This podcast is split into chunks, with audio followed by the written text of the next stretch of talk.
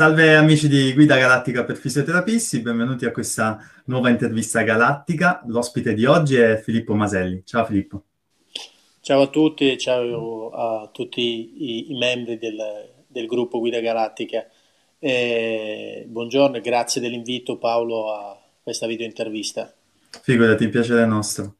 Eh, Filippo, partirei come al solito, se vuoi, da una tua presentazione, se ci vuoi raccontare un po' quello che è stato il tuo percorso formativo e la tua attività professionale. Sì, eh, allora io sono fisioterapista da quasi, quasi, quasi 20 anni, e dopo la, la laurea in fisioterapia ho fatto anche il percorso di laurea magistrale in scienze delle professioni sanitarie, della riabilitazione, poi ho eh, intrapreso vari master, tra, cui, tra, i quali quello di riabilitazione dei soldi muscoscheletici nell'Università di Genova, al campus di Savona nel 2005, poi ho fatto un master in coordinamento delle professioni sanitarie, un master di secondo livello in project management della sanità e sto, ho, ho quasi terminato, devo eh, dire, discutere, difendere la tesi di dottorato eh, quest'anno in dottorato in, in neuroscienze. E niente, poi da, sono onorato di eh, essere da, per il secondo mandato presidente del, del, gruppo di terapia manuale e fisioterapia muscoloscheletrica. Sono autore di alcuni eh, articoli, alcune pubblicazioni su riviste indicizzate e impattate, e faccio il revisore eh, dire, internazionale per alcune di queste riviste e, e, che dire altro. Spendo più o meno quasi tutta la mia vita a, alla divulgazione, difesa, tutela della mia professione che amo e, e, tutta la mia passione è rivolta a questa fantastica professione. Sì, penso che siamo, siamo tutti d'accordo. Um, Filippo, ti... ovviamente il, il, motivo per cui abbiamo deciso di invitarti oggi è per parlare di terapia manuale, che sappiamo essere una delle tue passioni, una delle, eh, delle aree della fisioterapia in cui sei specializzato. Um, come prima domanda, in realtà confesso di averla rubata da, da, un podcast che ho ascoltato un po' di tempo fa con uh, ospite Chad Cook. E, um, e la domanda che gli facevano era in un mondo della fisioterapia che sembra andare sempre di più verso l'approccio biopsicosociale, verso la modificazione degli stili di vita, l'esercizio, l'attività fisica, eh, qual è ad oggi secondo te il ruolo della, della terapia manuale? Allora, premetto che pensavo che mi avessi chiamato per eh, interrogarmi sulla mia bellezza, però se dobbiamo investigare invece la terapia manuale faremo anche questo, a parte gli scherzi. Allora, cercherò di partire eh, al contrario per rispondere a questa domanda. L'approccio biopsicosociale è un costrutto teorico che io sposo sicuramente, però eh, penso che sia eh, ancora eh, un, un, un, pezzo della nostra professione che non è stato indagato in maniera adeguata. Mi spiegherò meglio. Eh, l'approccio biopsicosociale ci ha dato sicuramente eh, dal punto di vista diagnostico eh, la capacità di integrare alcuni pezzi, alcune caratteristiche che non eravamo soliti indagare all'interno della, della della valutazione del nostro paziente, come i fattori soprattutto psicosociali. Eh, dall'altro però questo doveva, eh, come dire, integrarsi anche dal punto di vista di eh, trattamento. E secondo me attualmente eh, da, da, quest'altra parte, dal punto di vista, da quest'altra parte sfera del, dell'approccio e del costrutto biopsicosociale facciamo ancora fatica a, ad avere una reale implementazione clinica del sistema biopsicosociale. E co- cosa significa questo? Cosa voglio dire con questo?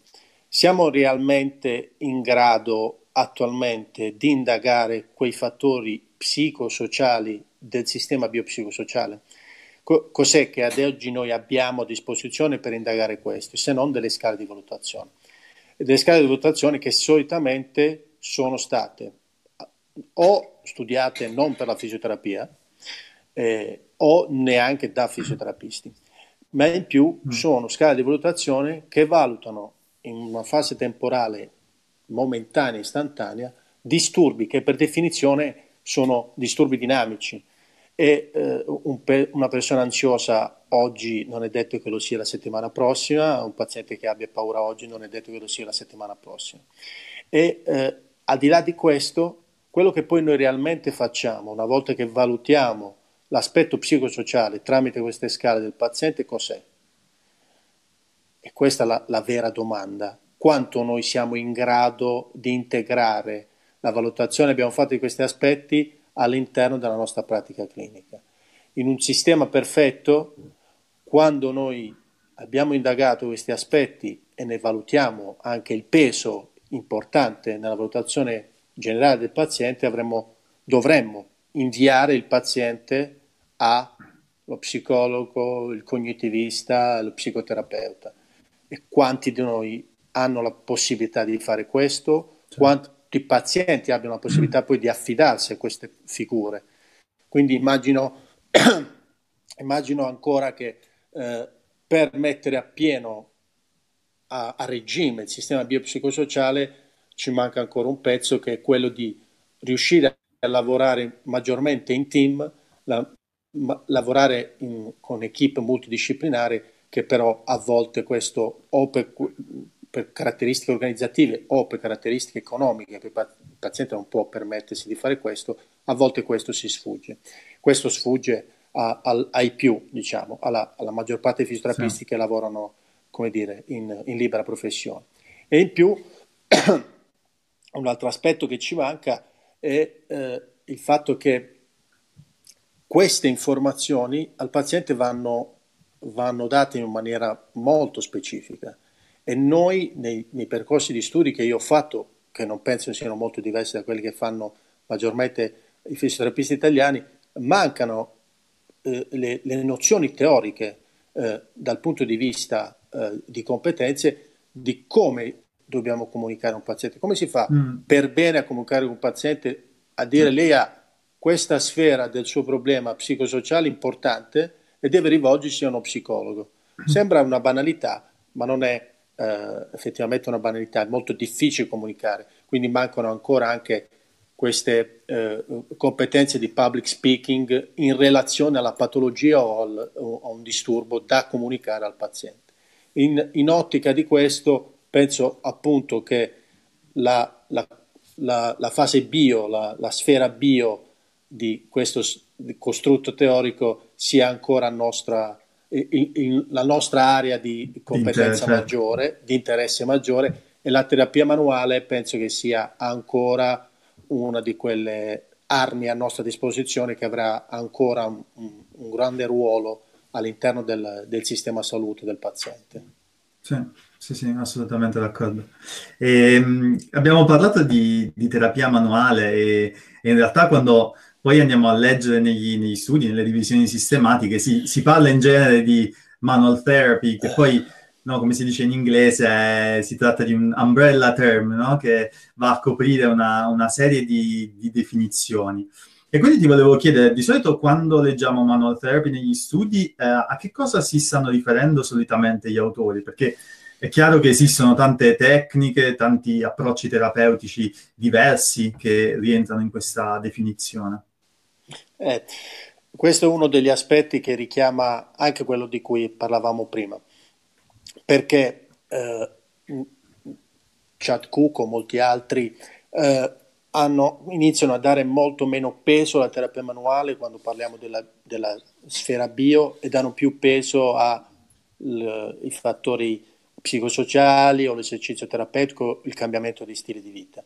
Proprio per questo bias enorme che esiste in letteratura.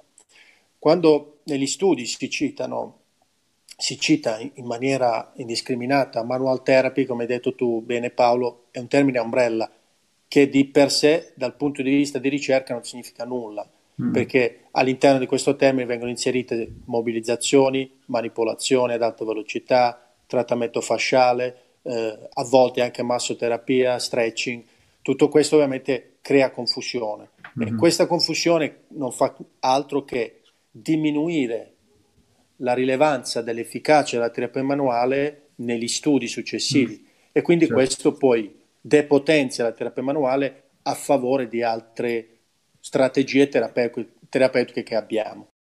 Quindi eh, se questo aspetto, anche come dire, dal punto di vista delle riviste che accettano questi articoli, fosse migliorato, migliorerebbe secondo me anche quell'aspetto di terapia manuale, quella quantità di efficacia di terapia manuale che ultimamente come dire, cede il passo ad altre strategie terapeutiche, perché trattare un paziente con mobilizzazione significa una cosa, trattarlo con manipolazione ad alta velocità è un'altra, trattarlo con tera- trattamenti fasciali è ancora un'altra, quindi eh, dal punto di vista di rigore metodologico questo dovrebbe essere una richiesta eh, forte, specifica delle riviste, perché la tecnica dovrebbe essere descritta nel minimo dettagli, perché questo è quello che poi realmente il clinico può applicare nella sua pratica clinica e altri gruppi di ricerca poi possono ripetere su altri gruppi di pazienti la stessa tecnica.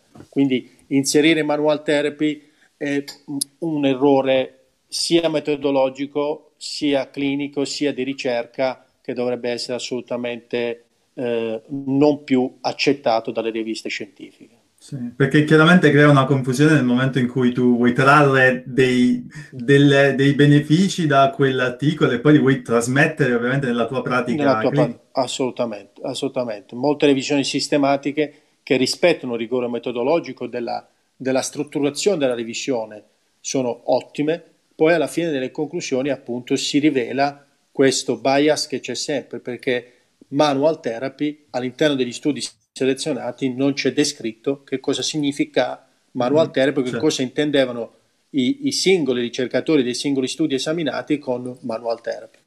Esatto, certo. E ehm, adesso dopo insomma, aver parlato un po' in linea eh, teorica, come sempre nelle nostre interviste cerchiamo poi di passare a trattare aspetti un po' più pratici. E, ehm, e quindi ti, quello ti... che piace a noi. Esatto. E quindi ti volevo chiedere di immaginare insomma, che ci sia un paziente che entra nel tuo studio e lamenta un dolore specifico a livello del, del rachide cervicale. E, ehm, ti volevo chiedere come approcci questo paziente e soprattutto adesso insomma, stiamo parlando di quella che è la parte insomma, soggettiva di anamnesi, quindi quali domande sono importanti per comprendere bene il problema e poi nello specifico se ci puoi parlare delle, delle red flags anche. Allora, immaginare un paziente che entra con dolore specifico di, di, di, di collo, la, dolore cervicale, eh, è praticamente cosa molto, molto facile perché è uno dei disturbi più lamentati dei pazienti che solitamente afferiscono ai nostri studi che possa essere dolore eh, al cervicale come dolore lombare, come dolore alla spalla, sono i tre disordini muscoloscheletici più frequenti. Eh, quello che solitamente è importante in pazienti che afferiscono alla propria pratica clinica con dolore al collo è quasi sicuramente quello di escludere la, la presenza di patologie importanti che non hanno eh, necessità del nostro intervento ma vanno differiti, deferiti a, a, al medico. Quindi eh, la, la parte più importante della valutazione di un determinato tipo di paziente è l'anamnesi l'anamnesi è l'80% di un paziente che eh, afferisce da noi, che sia per dolore al collo come per qualsiasi altro tipo di disturbo. Le domande da fare sono tante e interrogano, interrogano diversi aspetti di questo paziente. Fra tutte sicuramente quello di indagare la, il, il, il, sintomo recente che il paziente dimostra, quindi chiedere diverse caratteristiche, se è nato in maniera eh, subdola, inusuale o a causa di qualcosa che lui ci riferisce, un movimento o un trauma o qualsiasi altra cosa che lui può raccontarci.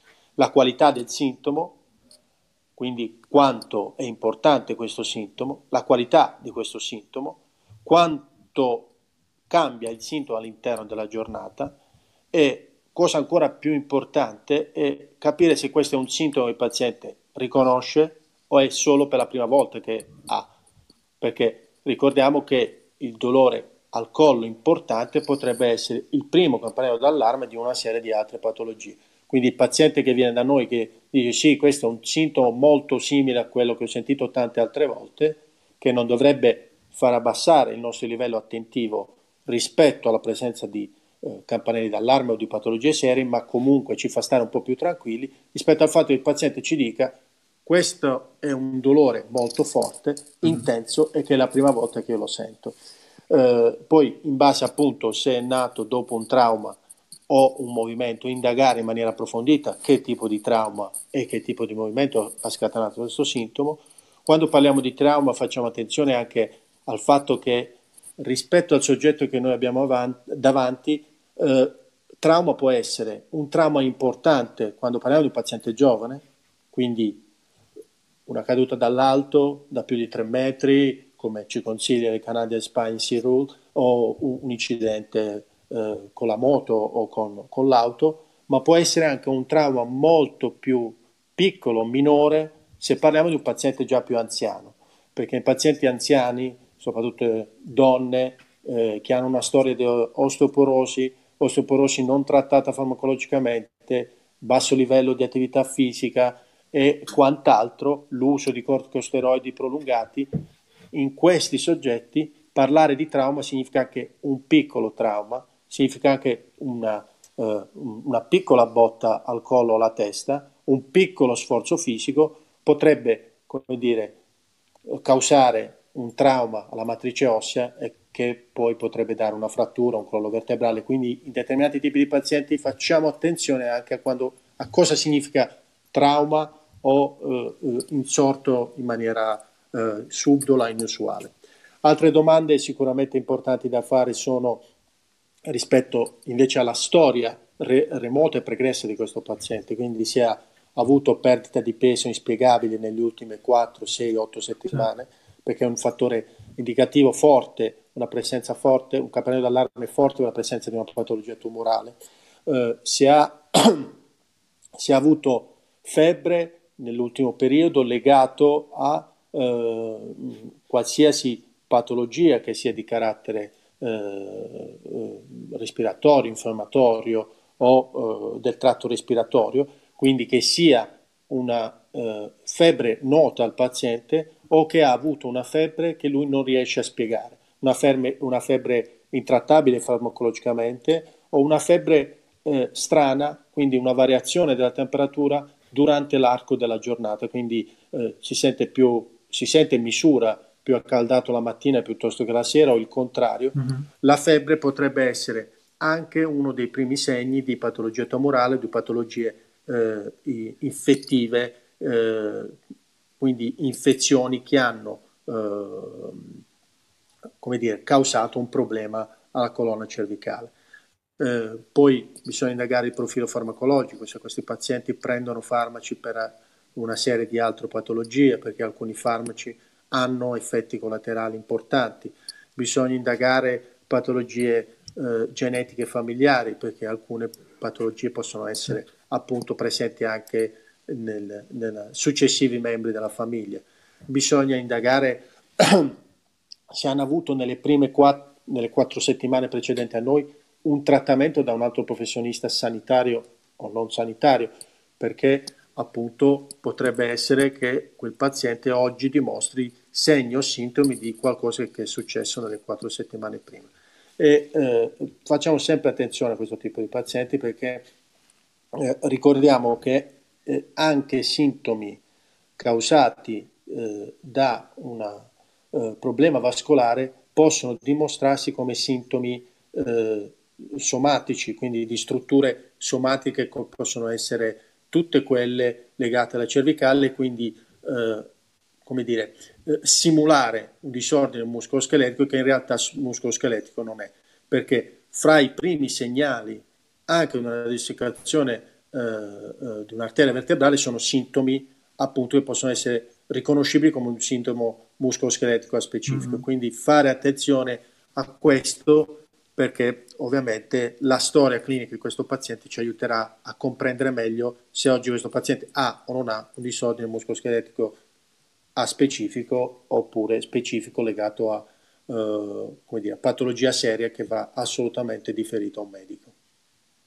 E ti volevo chiedere, nella, nella, tua pratica, tu, dato che ne avevi citati prima, usi questionari o scale di valutazione particolari con i pazienti?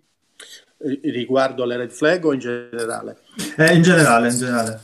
Ah, in generale eh, sì, in, usiamo scale di valutazione, possono indagare appunto la, il catastrofismo, la, la kinesofobia o eh, scale di valutazione che eh, indagano il dolore, eh, quindi VAS, NPRS, sicuramente sì, le, le, le, utilizzo. Per quanto riguarda invece le red flag, utilizzo un questionario che mi sono autoprodotto okay. perché eh, ho, ho, ho, scritto io le domande come piace a me farle e porle al paziente. Quindi uso un questionario ma eh, autosomministrato, quindi ah, okay. autoprodotto da me. Ok. E, diciamo che adesso con questo insomma, abbiamo concluso quello che è l'aspetto della, dell'anamnesi e della valutazione soggettiva. Quindi in parte. Andiamo. Sì, sì, infatti è un argomento vastissimo. vastissimo eh, sì. si potrebbe stare ore a parlarne. Esatto. Ehm, e ci spostiamo poi diciamo alla fase successiva, che è un po' quella della valutazione, della valutazione obiettiva. E allora a questo punto ti volevo chiedere un po' che tipo di valutazioni e che tipo di test faresti a questo paziente?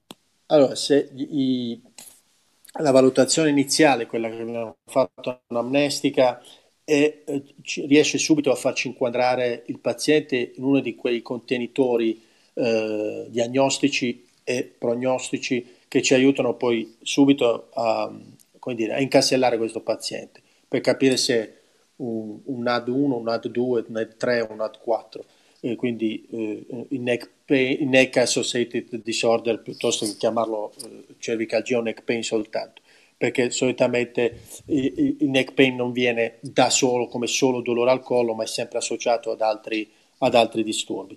Eh, una volta che tu hai inquadrato con l'anamnesi se questo paziente lo, come dire, lo collochi fra i NAD1 e i NAD2 potrebbero aiutarti eh, alcuni test tipo come sappiamo dalla letteratura, come suggerisce la letteratura, la valutazione del ROM globale, eh, quindi che può essere fatto in maniera, come dire, eh, visuale soltanto da parte dell'operatore, ma sempre meglio utilizzare un goniometro, un inclinometro che valuti eh, in maniera specifica i movimenti globali di questo paziente. Poi l'altra cosa che si può chiedere al paziente è quello di se ha riferito nell'anamnesi che è stato un movimento a creare quel problema, valutare effettivamente quel movimento e se continua ad essere, come dire, eh, fautore o, o del, del, dolore del paziente. Altra cosa che si può fare è quella di valutare la muscolatura alla ricerca sempre di una struttura dolente piuttosto che di specificatamente capire quale muscolo sta dando il sintomo o se troviamo, come dire, palline sotto la palpazione muscolare che sappiamo essere abbastanza no, non validata, quindi piuttosto che capire la struttura, capire se quella struttura è sorgente di dolore quindi può essere poi rivalutata nel tempo, così come la valutazione della mobilità intersegmentale passiva, anche quella letteratura ha detto che mm,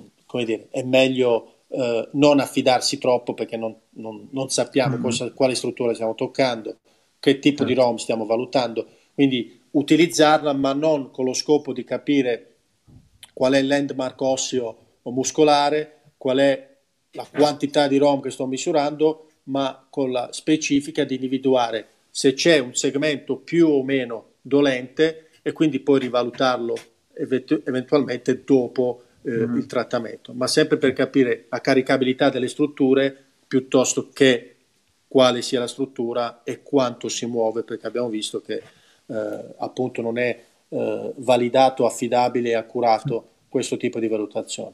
Quindi valutato, come dire, eh, ROM generale, valutato dolorabilità muscolare o di altre strutture osteoargomentose, poi eh, si passa eventualmente al, uh, al trattamento. Se in realtà invece dall'anamnesi è venuto fuori che ci sono campanelli d'allarme, allora è meglio indagarli mh, anche qui dal punto di vista eh, di test non abbiamo grossi strumenti a disposizione, eh, po- possiamo citare lo Sharp Pusher Test quando sospettiamo mm. un'instabilità osteolagamentosa della cerniera cranio-cervicale, anche se anche questo test è, è, è più un test da individuare come eh, capacità delle strutture di sopportare una pressione eh, meccanica piuttosto che eh, eh capire realmente se c'è un'instabilità osteolagamentosa. Quindi eh, capire se questo test può o meno far insorgere i sintomi del paziente piuttosto che realmente capire se c'è un, un legamento mm. lesionato e questo diciamo, sì. difficilmente avviene. Poi altri test dal punto di vista manuali che si possono fare non ci sono. Eh, si può indagare facendo un test neurologico, che è una cosa mm. che mh, io consiglio vivamente anche in assenza di segni neurologici okay. positivi o negativi che il paziente riferisce, perché eh, l'esame neurologico eh, dura veramente poco, quando si ha una certa praticità e manualità si svolge in pochi minuti e potrebbe anche indicarti segni e sintomi che il paziente o non sapeva di avere o che non ti ha descritto in anamsi. Eh, per chi è più esperto si può anche utilizzare e si sospetta che possa essere utile il fonendoscopio per valutare il flusso dei vasi eh, sovraortici, sempre nella, come, dire, come tasselli in più che ci fanno riuscire a inquadrare questo paziente fra le varie specifiche di classificazione del, del disturbo. Certo. E chiaramente, eh, ovviamente siamo sempre nel, nel, campo dell'immaginazione, però sì. diciamo che abbiamo fatto questa, questa valutazione, quindi è il momento di, di passare al trattamento. Um, e quindi eh, ritorniamo, ovviamente, eh, ne hai già parlato, insomma, nella prima domanda che ti ho fatto, però eh, qual è poi il ruolo a questo punto per te della terapia manuale e poi, insomma, associato alla terapia manuale, che solitamente che altri tipi di ehm, trattamenti usi nel piano riabilitativo? Sì, allora, una volta inquadrato il paziente, se lo inserisco nel NAD1, nel contenitore NAD1, sicuramente il ruolo della terapia manuale è un ruolo importante eh, per sicuramente ridurre la sintomatologia dolorosa come indica anche la, la, la letteratura e poi associo sempre eh, educazione che è la cosa più importante quindi informare ed educare il paziente prima di qualsiasi approccio terapeutico quindi spiegare la, la, la prognosi favorevole di questo disturbo spiegargli che non deve avere paura di fare movimenti perché non c'è nulla di grave, spiegare la benignità del problema che è legato a, a un, un, problema muscolo-scheletrico di carattere specifico. E poi ovviamente passo al trattamento che in base a come ho individuato il paziente perché a volte anche se la manipolazione cervicale potrebbe essere come consigliato dalla dalla letteratura, il primo approccio perché dà subito miglioramento del dolore a breve termine e della mobilità, a volte alcuni pazienti hanno difficoltà perché non li conosco, perché è la prima volta che vanno da un fisioterapista, quindi trattare, trastare direttamente il collo a volte può, può eh, essere non indicato, ma non per la letteratura, non perché si creano rischi, ma solo perché il paziente a, alla prima seduta potrebbe non essere, come dire, compliante a questo. Quindi si, possono, si può sicuramente trattare e manipolare il tratto toracico, che ha anche delle influenze sul tratto cervicale, e poi si possono dare due o quattro esercizi eh, da fare, da svolgere a casa, sempre eh, facendoli in maniera tale che il paziente eh, sia bravo nel ripeterli, quindi non mandare a casa un paziente solo con delle istruzioni senza aver visto come lui li fa, perché altrimenti non li farà o li farà male, perché già il paziente italiano come modello di paziente si, si, si, presta poco a fare gli esercizi a casa, quindi se poi li diamo con poca eh, accortezza e siamo quasi sicuri non li farà. Quindi spiegarli bene, ripeterli insieme, non criticarlo mai, ma incoraggiarlo, anche se fa un esercizio fatto male, non bisogna mai dirgli ma perché non lo fai come lo faccio io? Vedi, è facile, sono tutti come dire, messaggi che distruggo il nostro paziente, quindi incoraggiarli sempre, provarli insieme e poi eh, eventualmente rivalutarlo fra due, tre, quattro giorni in base alla, dire, al caso clinico. Quindi sicuramente l'approccio eh, più completo è quello multimodale, quindi educazione, informazione, terapia manuale ed esercizio terapeutico sono dire, il, il must, quello che vince sempre in, nei pazienti, soprattutto nel NAD1. Nel NAD2, eh, dove la componente bio scende un po' rispetto alla componente psicosociale, bisogna, come dire, ricalcare la mano maggiormente sulla sfera di educazione, informazione, esercizio terapeutico, perché come dire, la terapia manuale prende eh, un minor peso, anche se a volte può essere eh, quel quid in più che fa sbloccare questo tipo di pazienti. Poi negli altri tipi di pazienti, ovviamente nell'AD4 è un paziente che è da riferire al medico, quindi eh, a volte, eh, e questo è un consiglio che mi sento di dare, se abbiamo dall'anamnesi un forte sospetto di patologia seria, vi ricordo che già fare alcuni test fisici potrebbero causa, causare un danno al paziente o l'aggravarsi della sua problematica. Quindi se abbiamo un forte dubbio che c'è una patologia grave, riferiamo al medico senza stare lì a smanettare per fare test che non aiutano eh, né noi né il paziente a fare diagnosi di, di, di organo o, o, o, a migliorare la sua prognosi. Sono pazienti che vanno indirizzati al medico. Sì, sì, sì, sì certo.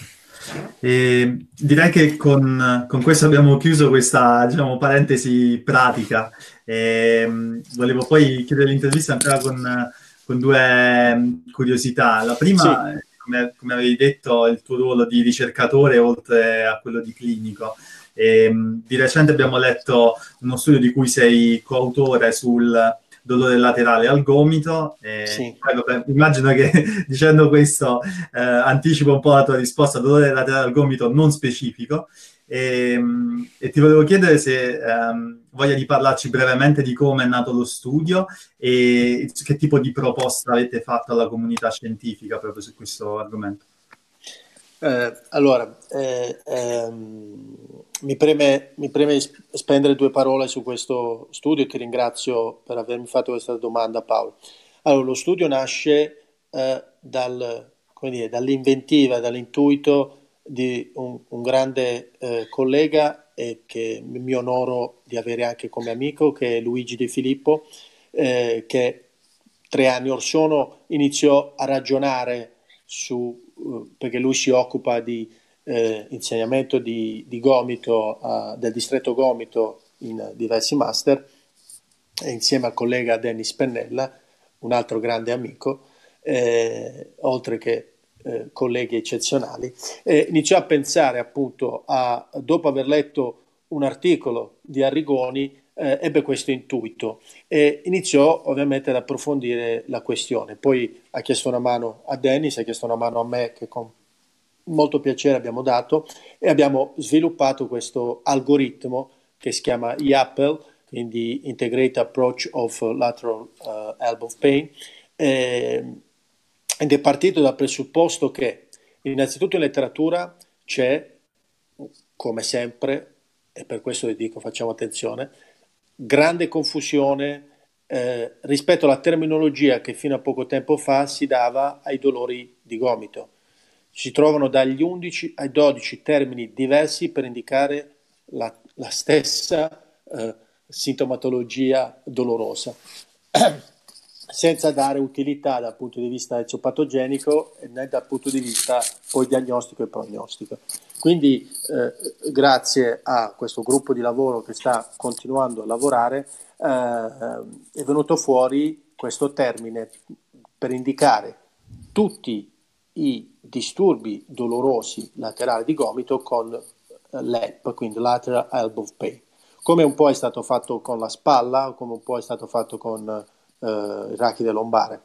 Eh, inoltre, oltre a come dire, voler dare un termine univoco a tutti i disturbi laterali di gomito, il nostro approccio, il nostro algoritmo eh, cerca di inserire all'interno di quella grande famiglia di dolori laterali di gomito uh, muscolo-scheletrici, perché ovviamente eh, l'algoritmo poi eh, eh, depone anche al fatto di escludere i pazienti con campanelli d'allarme, patologie serie ovviamente, eh, tutta quella famiglia di disturbi eh, muscoloscheletici benigni eh, all'interno dei quali eh, solitamente per eh, incapacità nostra di dare termini diversi o incapacità diagnostica non riusciamo a dare un significato che vada ben dire, oltre quella caratteristica che viene definita non specific pain, eh, che vuol dire tutto, non vuol dire niente. Mm-hmm. E, e, sappiamo che hanno una, tutte prognosi abbastanza favorevoli, sono tutti muscoloscheletici dal punto di vista eh, di strutture che possono generare dolore, ma oltre questo non possiamo andare. Allora il nostro algoritmo che ha voluto, che tenta di fare, perché per adesso è quello che abbiamo pubblicato è solo dal punto di vista teorico, quindi analisi della letteratura che eh, sostiene il nostro algoritmo. Eh, stiamo continuando a raccogliere dati, speriamo in futuro di poter pubblicare eh, l'implementazione clinica di questo eh, protocollo. Allora, che cosa abbiamo cercato di fare? Abbiamo cercato di inserire all'interno di questa grande famiglia di non specific lateral elbow pain una piccola famiglia di specific uh, lateral elbow pain, che sono tutte quelle uh, uh, sintomi e disturbi che il paziente lamenta, ma a causa di una patologia specifica sempre del sistema muscoloscheletico. Quindi sempre abbastanza di prognosi eh, favorevole, sempre abbastanza benigna, ma che riesce ad essere identificata tramite una specifica sorgente di dolore, che può essere o una, un, problema, un, problema, artropatico, quindi una, un disturbo po' particolare del, del gomito, oppure quelle che vengono definite smile, quindi minime instabilità, instabilità minori del, uh, del um, capitello radiale.